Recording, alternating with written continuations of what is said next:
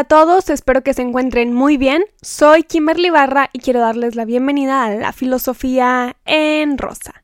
Hoy les presentaré el episodio 34 que continúa siendo diferente a los anteriores. Sigue la colaboración con la licenciada Nerea Blanco Marañón, escritora del libro Filosofía entre líneas.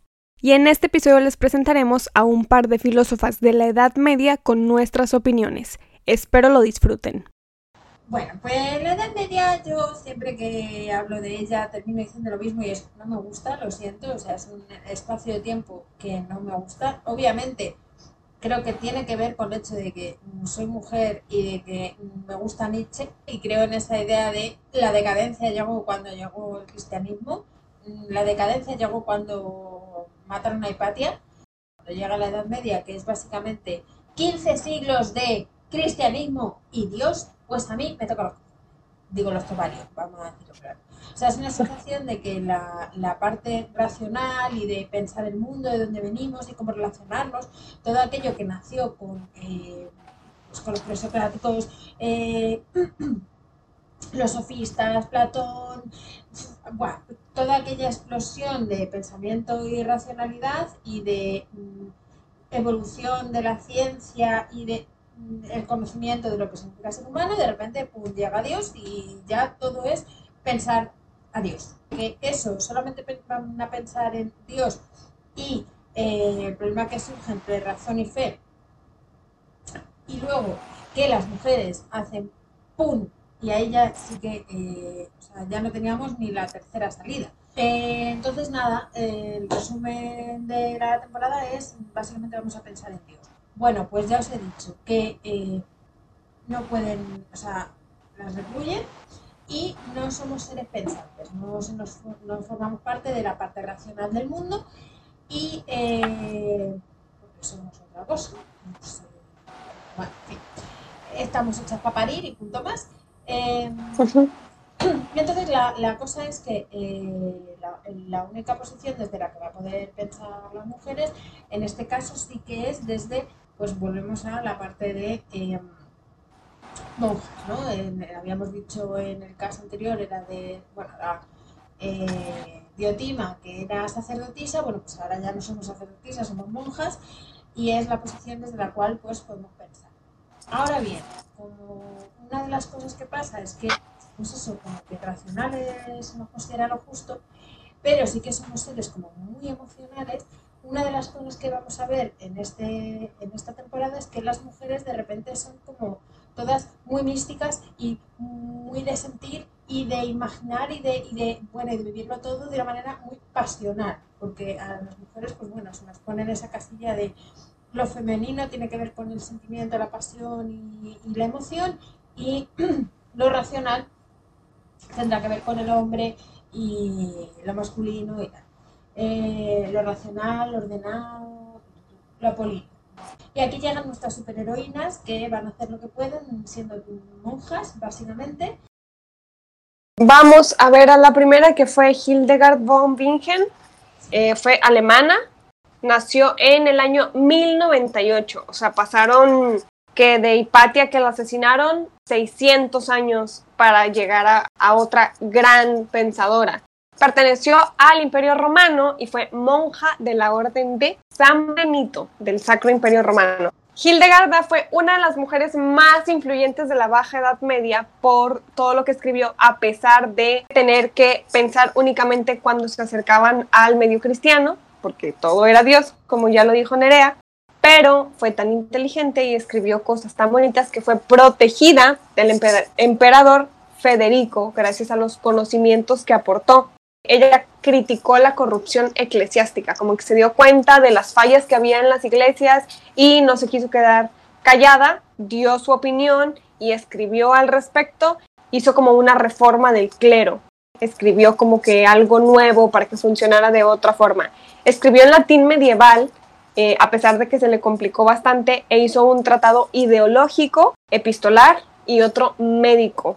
Empezó ahí un monasterio y fue donde escribió su primera obra que llamó Visiones, por esto que les acaba de platicar Nerea, que se iban más como hacia lo emocional o yo me estoy imaginando o soñé con Diosito y entonces en su obra de Visiones podían como que pasar el conocimiento a la racionalidad que les daba eh, su cabecita, pero tenían que traducirlo eh, como, como que eran cosas imaginativas para que entonces se acercaran a Dios y pudieran verse sus escritos un poquito eh, publicados y no, no quedaran ahí nada más escondidos. Agrupó piezas musicales, también esta señora hizo 75 piezas musicales y creó un alfabeto desconocido, lo inventó, con más de mil palabras. Eso fue más como nuestra charla ahí, como porque todas, porque todas hablaban de Dios, porque todas hablaban de imaginarse cosas eh, o, cosas místicas, pues si creemos que es porque era la única manera, ¿no? Llegar y escribir todo con herejía, pues no les iban a publicar las cosas, no iba a haber manera de que se les leyera. Entonces sí fue fue una manera un poquito que inteligente o manipuladora de acercarse por los medios que tenían. Escribió muchas obras sobre visiones, no nada más una. La segunda obra que hizo sobre visiones la hizo en este primer monasterio en el que estuvo y después se fue. En la segunda obra de visiones escribió ya más sobre el ser humano eh, sobre la naturaleza, como que ya no solamente se fue esta parte mística, sino también a lo físico que observaba, pero como que supo hacer esta mezcla o no sé, probablemente sí se lo imaginaba, como dice Nerea, o sea, si tenía esas visiones aparte de, de, la realidad en la que estaba, pero ya en su segunda obra eh, fue donde, donde metió un poquito más ya de naturaleza y del ser humano. Fue una filósofa polifacética, o sea, una niña hiperactiva en el siglo XXI. Él intentaba hacer de todo y como que todo le salía bien. La siguiente filósofa, que aquí lo decíamos antes de, iniciar Nerea, que esta no entró tanto como en visiones, fue Christine de Pison, francesa. Bueno, ella vivió del año 1364 al 1430 y fue participante en la querella de las mujeres, que era como un grupo donde se juntaban muchas mujeres a hacer debates sobre la sociedad y lo que estaba pasando, así que ya había como un poquito más. Versión medieval. Ajá, versión medieval. Eh, esto que estamos haciendo, versión medieval. el grupo de, o sea, versión medieval lo que viene a ser que están vestidicas y muy monas aprendiendo a pensar. No fue monja porque estuvo casada. Porque muy joven quedó viuda, murió su padre también y entonces ella solita, bien luchona, se hizo cargo de su mamá, de sí misma y de tres pequeños escribiendo. Fue escritora y entonces escribía tan bien que los nobles la apoyaron como en esto. Pero, joder, es que piénsalo, es en el 1400. O sea, veníamos del 1000, han tenido que pasar 400 años para que ahora de repente aparezca una que pueda más o menos subsistir. En fin, eh, ella subsistió ahí solita, no solamente em, se mantuvo a sí misma, sino toda una familia con su cabecita, con las publicaciones que hacía. Escribió poesía, escribió, no sé, lo que ahora sería literatura, y entonces sí fue como, la tuvo, creo, en mi opinión, la tuvo un poquito más fácil por este rollo de haber estado casada con un noble. Yo también coincido con eso. No, no fue igual que para las demás, que tenían que a lo mejor verse obligadas a a escribir un poquito más místico el asunto, ¿no? Eh, Christine de Pison. Eh, ahí estamos, que bien lo dices tú. Eh, es que ella sí que es, la consideramos la primera protofeminista. A Aspasia no, pero a Christine sí. Esta fue la segunda parte de nuestro proyecto La filosofía tiene nombre de mujer. Espero que les haya gustado conocer un poco sobre la historia de la Edad Media y nuestras opiniones sobre el papel de la mujer en esta época.